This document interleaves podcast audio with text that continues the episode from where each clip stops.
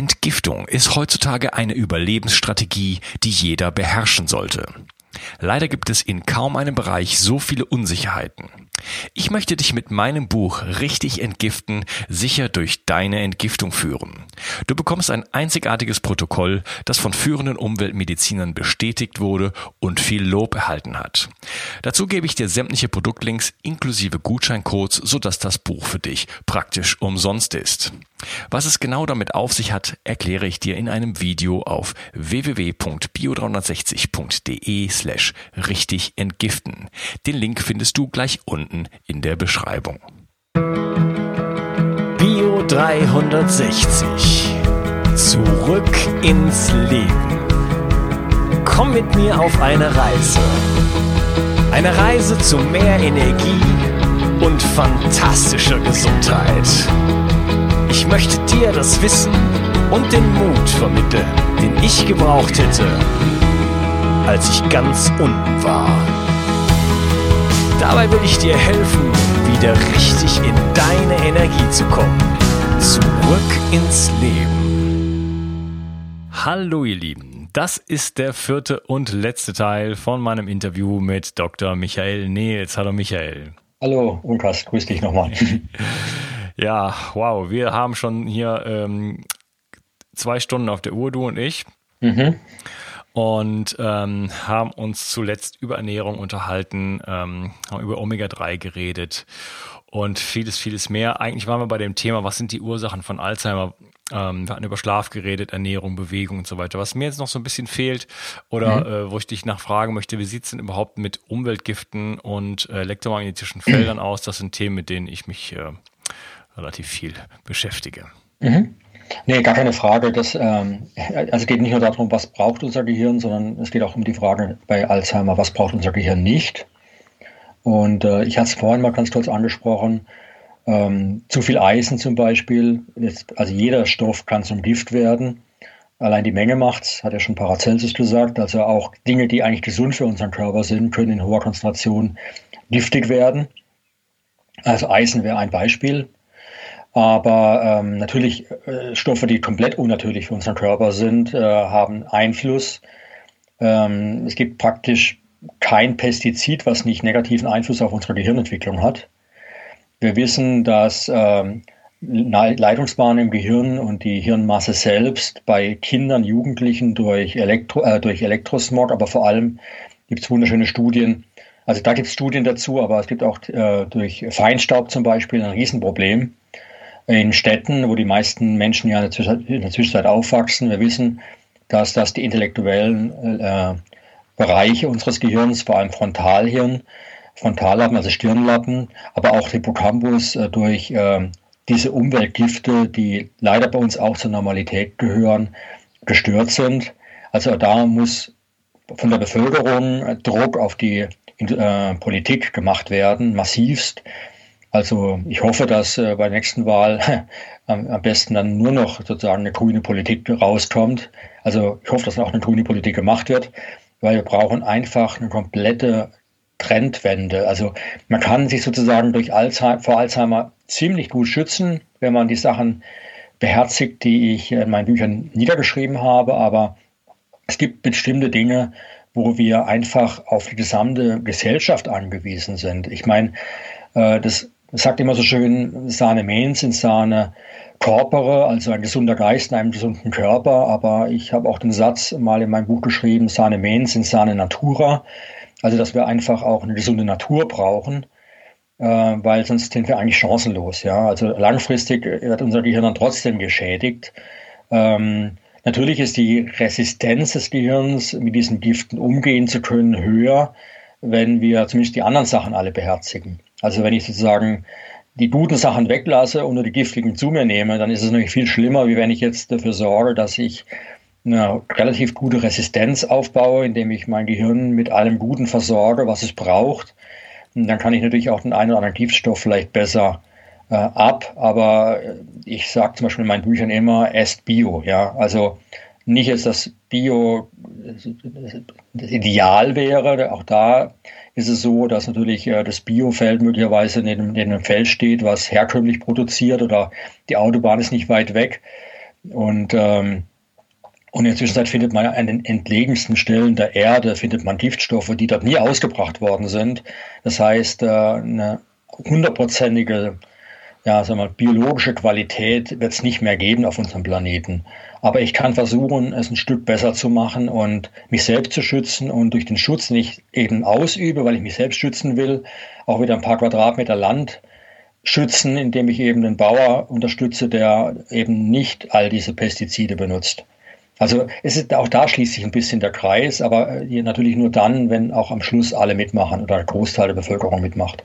Mhm, ja, also was man oft sieht, ist, dass ähm, viele gut gemeinte Maßnahmen, äh, die wir auch schon angesprochen haben, mhm. einfach oft nicht erfolgreich sind, wenn das Gehirn vollgestopft ist mit, mit, mit Schwermetallen, oder? Mhm. Das heißt. Ja klar, äh, unsere Ernährung sorgt auch dafür, dass die Schwermetalle wieder ausgeleitet Ja, ja, jein. Ne? Auch da gibt's halt wieder verschiedene ähm, verschiedene Entgiftungsgene und so weiter. Und manche Leute sind halt, also gerade die Leute, die halt eben chronisch krank sind, das sind halt gerade eben die Leute, die äh, schlechte Entgiftungs, eine schlechte Entgiftungsgenetik haben.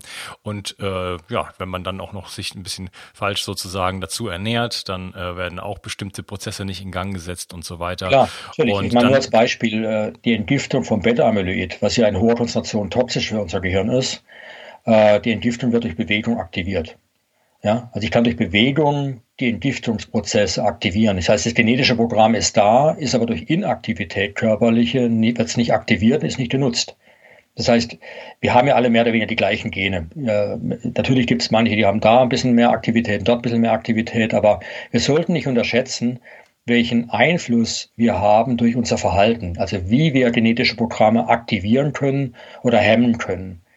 Nur als Beispiel an der Ernährung die Entgiftung unseres Körpers, das sogenannte Entschlacken, ähm, wurde ja lange lächerlich gemacht. Also Fasten, bringt's das überhaupt? Ich habe ja Medizin studiert, da war Fasten äh, ist was für Exoten, für Spinner.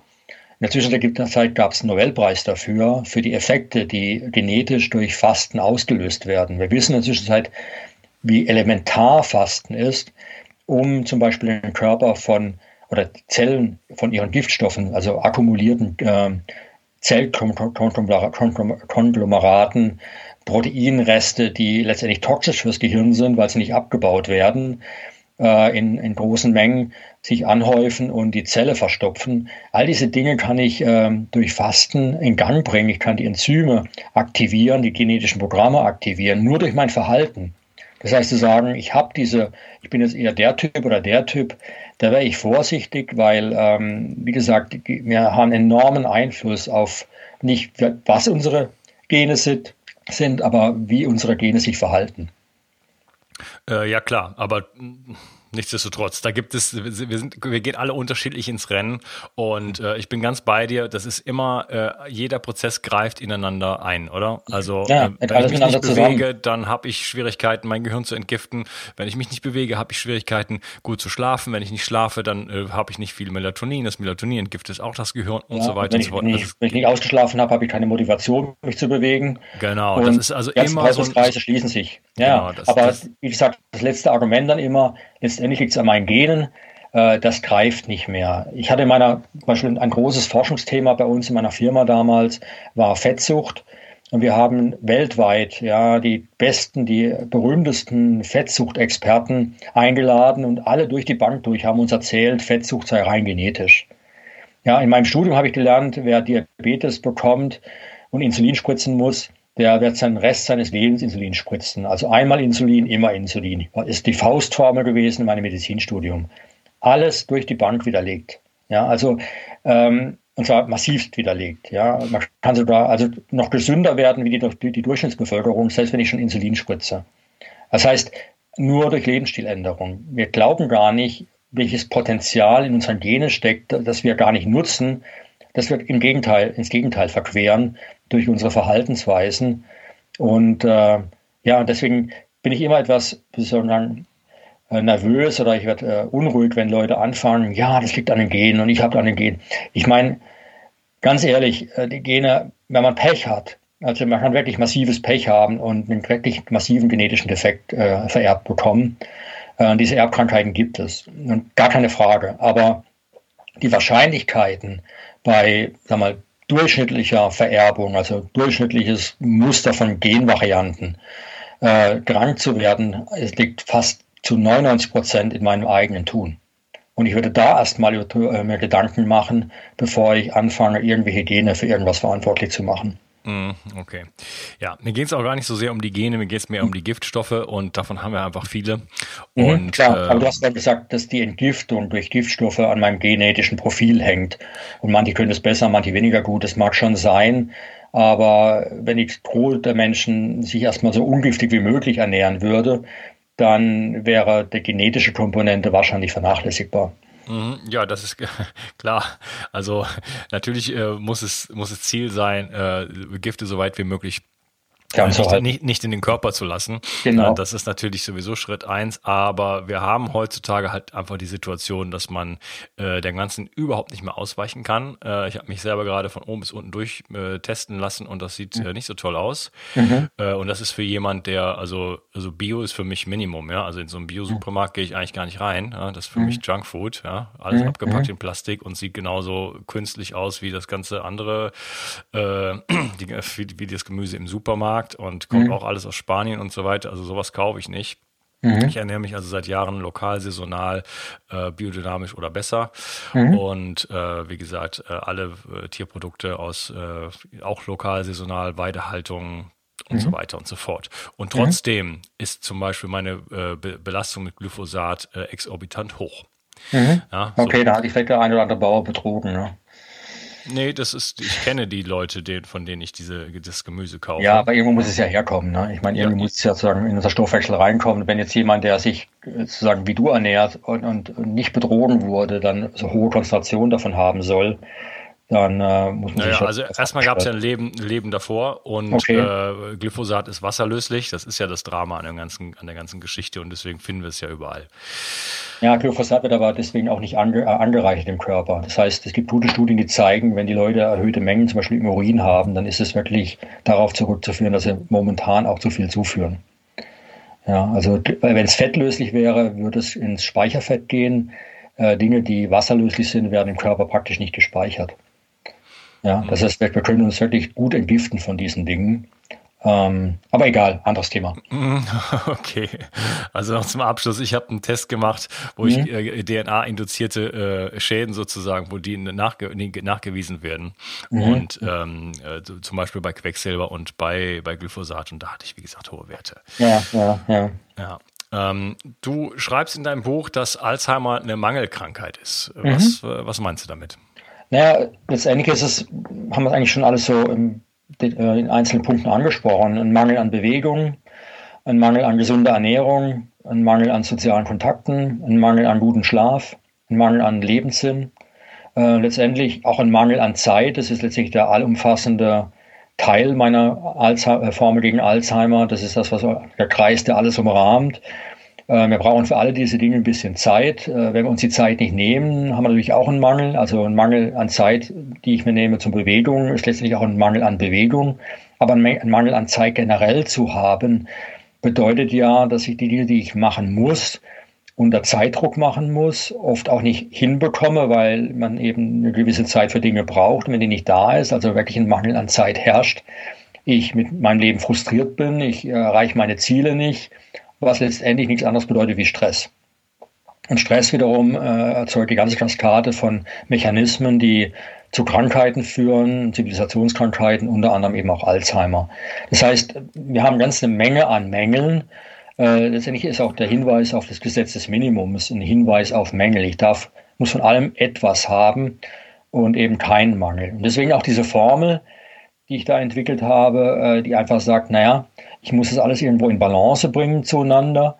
Und ähm, was ich sehe das bei meinen Kindern, die setzen das ganz effektiv um. Also meine Tochter zum Beispiel, die arbeitet in einer, in einer Praxis. Ähm, und um dahin zu kommen, hat sie zwei, drei Möglichkeiten. Sie kann das eigene Auto nehmen, sie kann mit dem Bus fahren oder sie kann das Fahrrad nehmen. Das sind 15 Kilometer oder so. Sie sagt, jeden Tag fährt sie mit dem Fahrrad hin denkt an mein Buch und sagt, naja, da habe ich eine halbe Stunde hin, eine halbe Stunde zurück. Das ist eine Stunde schon mal Sport. Und die könnte ich aber auch im Bus verbringen, die Stunde. Und hätte keinen Sport. Und das heißt, es geht gar nicht darum, Zeit in irgendetwas zu investieren, die man nicht hat, sondern einfach die Zeit effektiver zu nutzen. Mhm. Und zwar eben, um eben diese Balance hinzubekommen. Und äh, wenn man das so ein bisschen versucht zu managen, dann irgendwann wird es dann sozusagen zur Normalität für einen selbst und dann fängt man auch plötzlich an, sich an diese Dinge zu gewöhnen und man merkt auch, es fehlt mir was.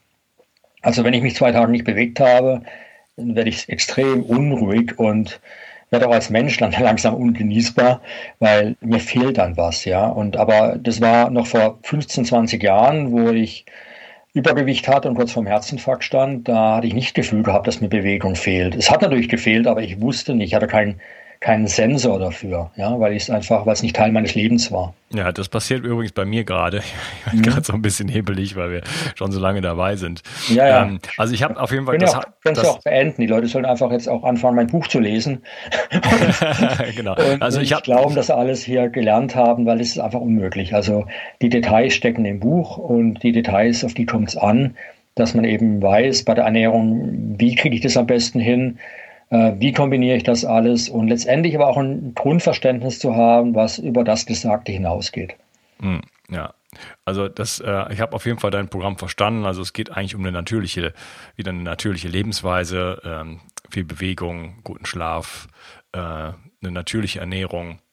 Stress, das, soziale genau, Verbindungen. Ne? Genau, genau. Und mir geht es vor allem darum, und deswegen versuche ich meinen Büchern auch immer eine gute Erklärung zu liefern. Und ich zitiere auch alle Studien. Im, dann im Abspann hinten im Buch kann man alles nachlesen, dass es auch alles fundiert ist, was ich sage. Weil mir ist es wichtig, die Leute nicht zu überreden, ich möchte die Leute überzeugen. Weil es ist einfach so, gegen diesen Irrsinn des Lobbyismus in allen Bereichen, von der Landwirtschaft über die Pharmaindustrie, über egal welcher Bereich, Ernährungsindustrie. Es ist einfach, wir werden so mit Falschinformationen überhäuft und eben auch der Vorstellung, wie alles zusammenhängt oder eben niemand weiß, wie es zusammenhängt und da man es eben nicht weiß, kann ich so weitermachen wie bisher, bis man es weiß. Ähm, und schon wieder sind ein paar Jahre rum und, und es wird immer so weitergehen und am Schluss äh, hat keiner was verändert. Und genau dann wird die Prophezeiung, dass äh, zum Beispiel jetzt gerade Alzheimer dem Alter geschuldet ist, die wird dann sich bewahrheiten, weil wenn ich nichts ändere, dann wird tatsächlich mit der Zeit Alzheimer entstehen. Und ich kann dann behaupten, ja gut, ich bin jetzt alt geworden, jetzt kriege ich halt Alzheimer, aber ich will einfach nur überzeugen. Und überzeugen kann man nur, indem man diese Zusammenhänge klar erklärt, ähm, sie logisch begründet und dann mit Studien untermauert und auch erklärt, warum andere Studien vielleicht auch nicht funktionieren. Und dann hat man es relativ leicht und dann fällt es einem vielleicht auch leichter, ähm, ja, was zu ändern. Mhm, okay. Vielleicht noch eine, eine letzte leicht aus dem Zusammenhang gerissene Frage von mir, mhm. bevor wir noch auf die, ein bisschen auf die Community-Fragen eingehen. Äh, wie sieht es denn eigentlich mit äh, Kokosnussöl aus und mhm. MCT-Öl? Äh, da wird so, äh, gibt so Thesen, dass äh, drei Löffel Kokosnussöl Alzheimer verhindern können und solche Geschichten. Hast du dazu mhm. eine Position? Ja, also ich habe, ähm, jeder, der auf meine Webseite geht, einfach meinen Namen Michael Nils äh, eingeben in Google. Ähm, da findet man schnell meine Webseite. Ich habe mhm. gleich auf der ersten Seite in Rot markiert einen dicken Alert. Äh, die wissenschaftlichen Hintergründe zur Kokosöldebatte, weil ähm, leider gab es da so ein Video von einer Freiburger Professorin. Ich sehe das nur als rein Lobbyismus. Ähm, dass weiterhin irgendwelche anderen Pflanzenöle wohl eher gekauft werden. Man hat also angefangen, Kokosöl zu verteufeln. Ist natürlich Blödsinn.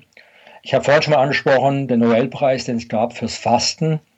Was Kokosöl macht, ist im Prinzip in unserem Körper Fasten induzieren. Also es klingt ein bisschen schräg, wir essen was und haben damit einen, einen Zustand des Fastens, aber das ist tatsächlich der Fall. Wenn wir fasten, dann sinkt natürlich der Blutzuckerspiegel und der Körper aktiviert durch den gesunkenen Blutzuckerspiegel äh, seine Fettreserven. Fette werden freigesetzt und die Fette werden zum Teil in der Leber umgebaut zu sogenannten Ketonkörper. Das sind verhackselte kleine Stücke von Fettsäuren, eben einfach einmal einfach ausgedrückt. Und diese kleinen Fettsäurestückchen, ich nenne die jetzt eben Ketonkörper, sind die Möglichkeit, das Gehirn trotz des Fastens mit Energie zu versorgen, weil man muss wissen, Fettsäuren können nicht ins Gehirn einfach so ohne Transporter. Da gehen eigentlich nur über Transporter die mehrfach ungesättigten rein, wie die Omega-3-Fettsäuren. Die gesättigten haben keinen Transporter, die können nicht ins Gehirn. Der einzige Weg, dass man das Gehirn mit Energie versorgen kann, sind der Umweg über Ketonkörper. Das heißt, wenn ich faste, produziere ich Ketonkörper, die gehen ins Gehirn. Ketonkörper sind, reine, sind aber nicht nur Energieträger, sie sind auch eine richtige Wunderwaffe gegen Alzheimer. Ketonkörper aktivieren die Entschlackung der Nervenzellen, also die aktivieren zum Beispiel die Herstellung von den Kraftwerken in den Zellen, den sogenannten Mitochondrien, sodass die Energieversorgung im Gehirn verbessert wird. Ketonkörper aktivieren die Bildung neuer Hirnzellen im Hippocampus, weil jeder, der fastet, natürlich jetzt dann irgendwann demnächst auf äh, Futtersuche geht. Und dann ist natürlich klar, Futtersuche bedeutet viel Lernen, viel Erfahrungen neue, äh, auch Gefahren, der man sich aussetzt. Da ist es sinnvoll, wenn der Hippocampus wächst. Das heißt, Fasten aktiviert das Wachstum des Hippocampus über die Ketonkörper. Mhm. Jetzt zurück zum Kokosöl. Ich, ich, ich, faste übrigens seit zwei Wochen und bin natürlich massiv in Ketose. Also da tue ich meinem Gehirn auch einen Gefallen. Extrem, extrem Gutes tust deinem Gehirn. Äh, ich bin allerdings weniger für das langfristige Fasten, ich bin fürs tägliche Fasten. Also ich mime lieber so in meinem Lebensstil das, was äh, der Fischer und Sammler gemacht hat. Da ist man einmal am Tag fischen gegangen, hat dann gegessen und dann hat man gefastet. Und ähm, ich faste jeden Tag zum Beispiel jetzt einfach dadurch, dass ich aufs Frühstück verzichte, weil ich bin morgens am Schreibtisch. Ähm, wenn ich jetzt da frühstücken würde, was Größeres, dann würden einfach nur mein Blutzuckerspiegel in die Höhe äh, geraten äh, und äh, Insulin freigesetzt und äh, das wäre ungesund für mich. Ich bin viel geistig fitter, wenn ich äh, einfach nichts esse. Also ich bin jetzt immer noch nüchtern und mir geht's gut dabei. Aber zurück zum Kokosöl. Kokosöl besteht aus mittelkettigen Fettsäuren zum Großteil, um die 60 Prozent. Das ist die Quelle, die am meisten äh, ungesättigte Fettsäuren, äh, diese äh, mittelkettigen Fettsäuren hat. Die zweitstärkste Quelle ist übrigens das Fett der Muttermilch, ähm, weil eben auch Kinder, Säuglinge von den Ketonkörpern profitieren. Also das Babyspeck sozusagen wird komplett oder fast komplett in Ketonkörper umgewandelt und sorgt eben für Hirnwachstum beim Baby und für dessen Versorgung mit Energie. Das können wir das ganze Leben haben. Und äh, der Ersatz der Muttermilch sozusagen, was die Ketonkörper angeht oder was die Fettsäuren angeht, die mittelkettigen, das ist äh, Kokosfett. Kokosfett äh, hat aber noch, äh, also die Ketonkörper, die freigesetzt werden durch Kokosfett, eben über die mittelkettigen Fettsäuren, die vorwiegend in der Leber zu Ketonkörpern umgewandelt werden. Der, also man isst etwas und hat aber dann den Zustand des Fastens durch erhöhte Ketonkörperproduktion, ist eben, dass die Ketonkörper vieles tun. Die senken zum Beispiel den Blutdruck über bestimmte Rezeptoren in unserem vegetativen Nervensystem und die sorgen für eine Erhöhung des sogenannten HDL, High Density Lipoproteine, HDL, man nennt das auch das gesunde Cholesterin. Das heißt, mein Cholesterinspiegel insgesamt steigt ein bisschen an, aber nur auf Kosten des gesunden Cholesterins, das, was dafür sorgt, dass ich keine Arteriosklerose entwickle. Das heißt, es ist auch für unsere Blutgefäße gesund. Mhm, okay. Allerdings, ich würde es nicht übertreiben.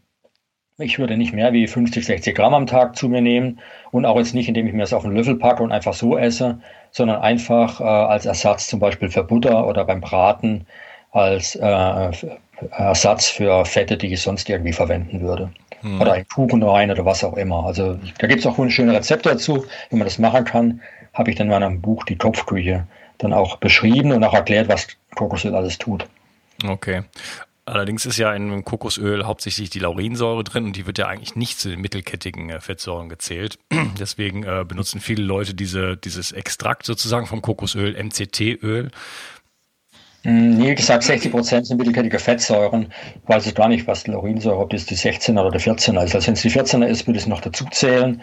Äh, es ist auf jeden Fall so, dass es noch so weit wasserlöslich ist, dass es in die Leber gelangt, anstatt über den, über den sogenannten Portalkreislauf. Also das heißt, wenn ich was esse, gelangt das ja über den Darm erstmal in mein Blut und ähm, normalerweise und übers Blut dann in die, in die Leber äh, die langkettigen Fettsäuren sind aber nicht wasserlöslich mehr und die gelangen in die Lymphe und werden über das lymphatische System dann praktisch bypassen die, die äh, Leber, kommen also nicht in die Leber, kommen direkt sozusagen in den großen Blutkreislauf und werden deswegen hauptsächlich dann in den Fettzellen abgelagert. Das ist der Unterschied.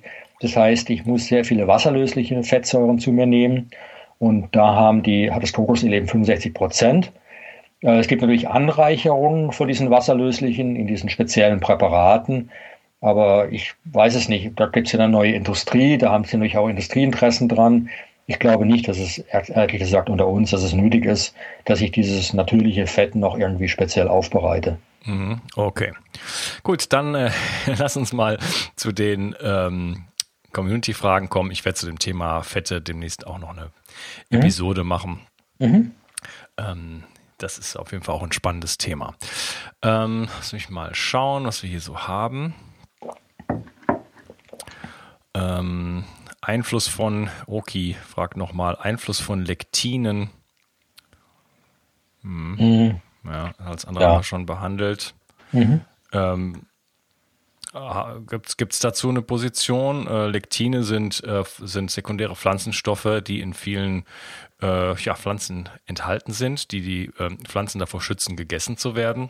Klar, ich meine, deswegen muss ich bestimmte Lektine inaktivieren. Die werden also viele Pflanzen sind ja auch toxisch und erst dann auch toxisch für uns, denn wir sind ja auch letztendlich dann wie äh, andere grasende Wesen, würden wir dann auch eben auch äh, als Vegetarier, als Veganer, wenn wir das roh essen würden, äh, äh, da wird sich die Pflanze vor uns schützen wollen. Und äh, die Lektine sind eben solche Schutzstoffe, aber die werden meist durch Kochen inaktiviert. Also wenn sie in hoher Konzentration vorkommen, äh, deswegen bestimmte Nachtschattengewächse oder auch Hülsenfrüchte, manche, sollte man eben kochen vor dem Essen, damit sie nicht toxisch sind. Aber wenn man sie gekocht hat, dann ist das wohl kein Problem. Ja, Stephen Gundry empfiehlt äh, sogar den Schnellkochtopf. Äh, ja. ein, eine Sache, die ich äh, früher mal belächelt habe. Mhm. Ähm, also, damit es nicht lange gart, damit, sie, damit nicht sozusagen die Vitamine noch zerstört werden. Ja, nee, damit der, durch den Druck werden die Lektine zerstört. So. Mhm, das, das auch noch dazu, ja. ja. Also schnell und effizient. Mhm. Mhm, ja. Sicher kein Fehler. Ja. ja. Oder gleich diese Sachen gar nicht essen. naja, gut. Wie gesagt, äh, wenn zum Beispiel bei Hülsenfrüchten ist halt eine unglaublich gute Proteinquelle, unter anderem, ja. Die haben zum Teil, manche haben eine Proteinzusammensetzung, die steht im Fleisch nichts nach. Und äh, damit habe ich natürlich, äh, wenn, ich, wenn die Menschheit darauf umstellen würde, das sind wir da beim gesamtheitlichen Problem, wie kriegen wir die Welt gesunder. Da kann ich sagen, das wäre natürlich eine Alternative, die sinnvoll ist, die eine hohe Qualität hat und die, wie gesagt, auch hier in unserem Breitengrad so leicht zu produzieren wäre. Also gerade wenn du das Thema sagst, es muss lokal sein. Ich brauche also nicht irgendwelche exotischen Sachen von irgendwo importieren. Ich kann also diese Hülsenfrüchte auch hier in, in Deutschland zum Beispiel produzieren. Mhm, okay. Dann fragt der Martin, ähm, wie sieht das mit Cholinspendern wie Alpha-GPC aus und ihrer hm. Wirkung bei Alzheimer? Ja, Choline, also gerade, wir sind ja Baustoff des Acetylcholins. Acetylcholin ist ein Bodenstoff im Gehirn, ein Gegenspieler zu, äh, zum sogenannten Glutamat. Ähm, es gibt lange die Theorie, dass zu wenig Acetylcholin im Gehirn eine Ursache für Alzheimer sein könnte. Aber das ist ein, ein, sagen wir mal, so ein Zirkelschluss, den man gezogen hat. Man hat äh, die Vermutung gehabt, aufgrund irgendwelcher Studien, die sich in der Zwischenzeit nicht bewahrheitet haben, dass Stoffe, die das Acetylcholin im Gehirn erhöhen, gut für Alzheimer wären. Ähm, Acetylcholin erhebt, erhöht zum Beispiel auch E605, und zwar so hoch, dass es dann toxisch wird. Ähm, von E605 abgeleitet sind einige Medikamente, die man bei Alzheimer verwendet. Ähm, also um Acetylcholin zu erhöhen, mit all den Nebenwirkungen von Bauchkrämpfen über ja, Durchfall und so weiter. Ähm, und weil man eben gesagt hat, das muss bei Alzheimer helfen, äh, dann hat man indirekt dann gesagt, naja, dann muss auch der Acetylcholin äh, Mangel vielleicht eine Ursache sein, denn wenn ich Acetylcholin erhöhe, dann hilft das Medikament. Inzwischen weiß man, das Medikament hilft nicht. Ähm, ich würde deswegen jetzt sagen, naja, Cholin ist mit Sicherheit gut, findet man in vielen Nahrungsmitteln. Ähm, wir brauchen alle diese Stoffe eine gesunde ja mal Rundumernährung, die eben bereit ist an vitalstoffreichen Nahrungsmitteln und eben nicht nur an prozessierten, äh, wird uns ausreichend ernähren mit allem. Und ich glaube, wir haben dann absolut kein Problem, äh, Alzheimer zu vermeiden. Äh, wir haben es nicht auf eine spezielle cholinreiche Ernährung zum Beispiel gesetzt bei den Alzheimer-Therapieprogrammen und äh, haben da Erfolge erzielt. Insofern denke ich mal, ist äh, das nicht unbedingt jetzt so, dass ich da gezielt jetzt diese Nahrungsergänzungsmittel zu mir nehmen muss. Mhm. Also auch keine Eierdiät. Nee, nee, nee. Einfach eine, eine ausgewogene Ernährung und dann ist, hat man schon viel getan. Mhm. Der Andreas fragt, äh, warum jetzt das Algenöl das Beste sein soll, ob Grillöl nicht besser wegen der Phospholipide geeignet sein soll und dem Astaxanthin. Ähm, nee. Ja, also es ist so, Astaxanthin ist klar, das ist ein Antioxidant, die findet man aber in, in, in allen möglichen Lebensmitteln. Ja, also Obst, Gemüse ist voll mit, äh, mit äh, Antioxidantien. Also um da meinen Bedarf zu decken, brauche ich jetzt kein Grillöl. Ähm, also das ist einfach unnötig. Das andere ist der Grill, äh, die Grillmenge. In meinem Buch Algenöl bin ich auf das Thema Grill sehr stark eingegangen. Der Grill ist ähm, im Niedergang, ähm, ist also die fundamentale Ursprung sozusagen der Nahrungskette bei, bei, ähm, bei Fischen. Äh, die fängt letztendlich bei Algen an, den Mikroalgen, die dann vom Grill gegessen werden. Der Grill produziert ja selbst auch kein Omega-3, auch das kommt aus den Algen. Also wenn ich zurück will auf die ursprüngliche Quelle von Omega-3, ist es die Alge und nicht der Grill. Der Grill wäre dann auch, wenn wir die Weltbevölkerung damit ernähren wollten, müssten wir einen kompletten Grill abfischen in der Antarktis äh, mit riesigen Trailern. Also diese ganzen Naturschutzgebiete müssten wir durchpflügen, um dann die Grundnahrungsmittel der äh, Fisch, der Fische zu, zu, entfernen, um uns dann Grillöl zu produzieren. Äh, wie gesagt, Algenöl kann ich, ähm, das sind Einzeller wie Hefe, ähm, und ich sage immer so scherzhaft, wenn uns das Bier nicht ausgeht, geht uns auch das Algenöl nicht aus. Also wir können Algenöl in Unmengen klimafreundlich produzieren. Äh, Grill können wir nicht in Unmengen klimafreundlich und naturschutzfreundlich äh, abernten. Deswegen sage ich immer nur Hände weg von dem Grill äh, hin zu einer nachhaltigen Ernährung und das ist das Algenöl. Die ähm, Algenfettsäuren sind auch in den Algen so gebunden, dass wir die gut aufnehmen können. Ich habe das selbst bei mir getestet. Ich nehme jetzt Algenöl, seit es es in flüssiger Form gibt, äh, seit ungefähr einem Jahr zu mir. Für die Kopfküche habe ich dann einen Selbsttest gemacht und meine Werte mit einem äh, Teelöffel am Tag sind so, dass ich äh, praktisch Werte habe wie die Inuits und damit zum Beispiel mein Herzfaktrisiko Faktor 10 geringer ist wie bei der restlichen Bevölkerung. Okay. Ich werde in den Shownotes ein flüssiges, äh, dieses flüssige Algenöl verlinken. Mhm, also gibt es verschiedene Quellen. Ich habe beim ersten Buch gab es nur eine Firma, die das produziert hat. In der zweiten Auflage war innerhalb von drei bis vier Monaten kamen drei weitere Firmen auf den Markt, die das Algenöl haben. In meinem zweiten Buch habe ich die dann auch erwähnt. Und wenn es noch mehr Firmen, Firmen werden sollten, werde ich wohl in der dritten Auflage von dem Buch äh, gar keine Empfehlung mehr machen müssen, weil dann ist es hoffentlich einfach Allgemeinwissen dass es dieses Öl gibt und dann brauche ich auch keine Empfehlung mehr machen, wo man es zu finden hat. Mhm. Aber jetzt, er hat ja nach den Phospholipiden gefragt. Mhm. Ja, also wie gesagt, die, äh, es gibt Studien, die geschaut haben, wie gut ist die Aufnahme von den Omega-3-Fettsäuren, abhängig davon, an was für Phospholipide die gebunden sind. Und da schneidet das Algenöl so gut ab wie das Grillöl, besser als das Fischöl. Okay, dann lassen wir das mal so stehen. Mhm. Ähm, das ist natürlich eine tolle Nachricht, weil ähm, gerade diese Fisch- und Grillöle sind natürlich auch dann wieder belastet oder da muss da. Na, natürlich ist es absolut, aber wie gesagt, es ist auch die Art und Weise, wie die geerntet werden. Also ich habe meine Hochrechnung gemacht, allein nur, wenn wir die Weltbevölkerung mit Fisch oder Grill ernähren wollten, müssten wir die Produktion um Faktor 7 erhöhen. Um die Faktor, aber seit den letzten 20 Jahren ist die Produktion an Fisch aus dem Wildfang hat sich äh, fast halbiert, weil es kaum noch Fisch gibt. Und ich könnte auch gar nicht empfehlen, den Leuten so viel Fisch zu essen, weil, wie gesagt, die Toxinbelastung vom Fisch ist enorm. Das heißt, Fisch ist eigentlich nur noch ein kulinarisches Highlight, mal wieder mal einen Fisch zu essen. Aber es ist nicht ein Nahrungsmittel, was ich noch in, mit gutem Gewissen als Grundnahrungsmittel äh, betrachten darf. Hm, okay. Und die Julia fragt, äh, bis zu welchem Stadium kann die Krankheit noch rückgängig gemacht werden oder beziehungsweise eine Verbesserung erreicht werden? Äh, in der Frühphase. Also solange der Hippocampus betroffen ist, das ist so, also ich habe fünf Phasen definiert von Alzheimer. Das ist ähm, von dieser subjektiven Beeinträchtigung über die objektive Beeinträchtigung bis zur äh, sozusagen definierten Frühphase, äh, die dann auch von der WHO als Frühphase definiert wird. Aber die anderen beiden Vorstufen sind von der Industrie von der Pharmaindustrie definiert worden schon, weil man gemerkt hat, dass man mit den Medikamenten in der eigentlichen Frühphase nichts mehr erreichen kann. Man muss also noch frühere Phasen erwischen. Ähm, diese ersten drei Phasen bis zur offiziellen Frühphase sind jetzt als Frühphasen anerkannt. ähm, diese drei Frühphasen, äh, subjektive, kognitive Beeinträchtigung und äh, bis hin zur eigentlichen Frühphase, die sind die Phasen, wo eigentlich noch nicht die Demenz einsetzt, sondern eigentlich die Leute nur glauben, sie sind dement, aber oder dement, sie haben eine Tendenz zur äh, Demenz, aber eigentlich ist nur das Gedächtnis gestört, was man aber sehr schwer unterscheiden kann, weil wenn ich mich an Dinge nicht erinnern kann, dann ist auch meine Denkfähigkeit irgendwie beeinträchtigt. Aber Tatsache ist, dass zu dem Zeitpunkt nur der Hippocampus betroffen ist im Wesentlichen. Und der Hippocampus hat eben dieses Fähigkeit, neue Hirnzellen zu bilden, ist also regenerationsfähig. Und deswegen ist in dieser Frühphase ein Stopp und sogar noch eine Umkehr möglich. Hm, okay, wunderbar. Ähm, mal letzte Frage. Wo ist sie jetzt?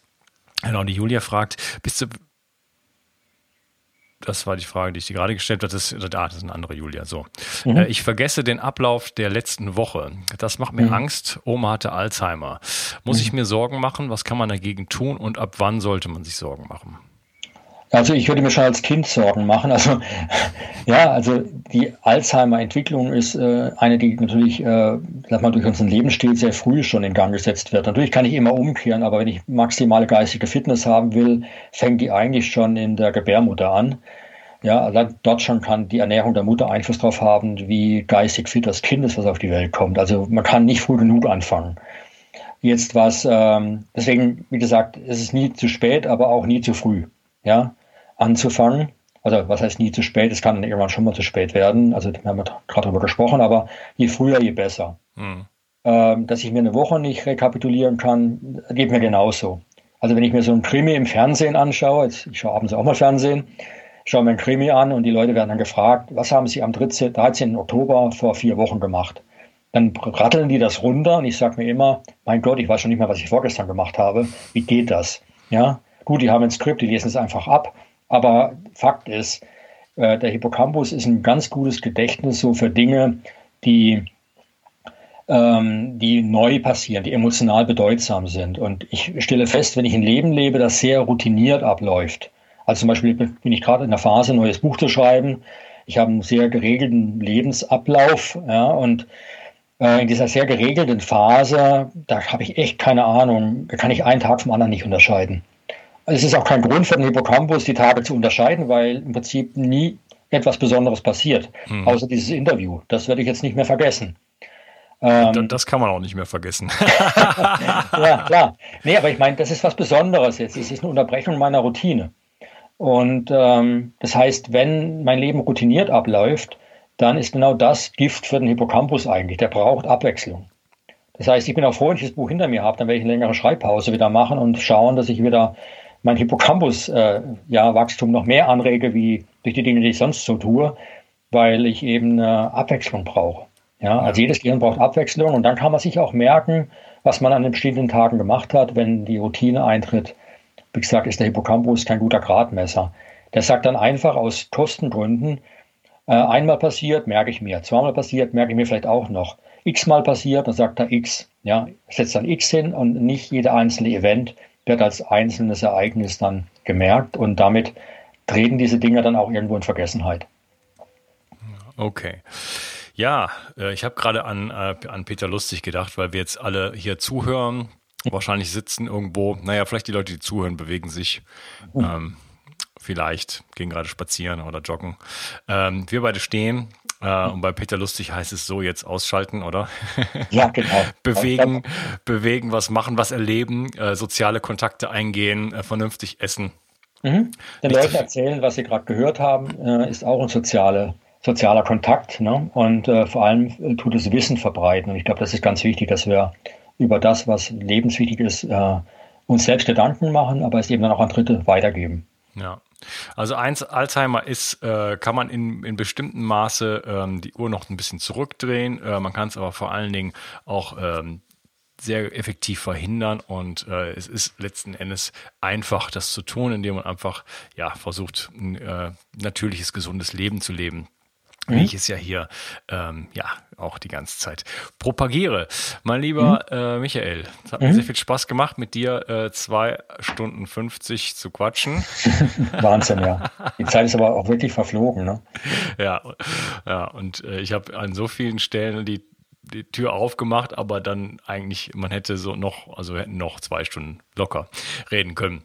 Ja, können wir gerne mal ein anderes Mal machen. Ich glaube, wir wollen auch niemanden überfordern jetzt. Ja, ich das. uns, schon, uns selbst schon gar nicht. Genau. Ja, vielleicht unterhalten wir uns nochmal irgendwann äh, dezidiert über dieses Algenöl oder äh, das Omega-3. Mhm.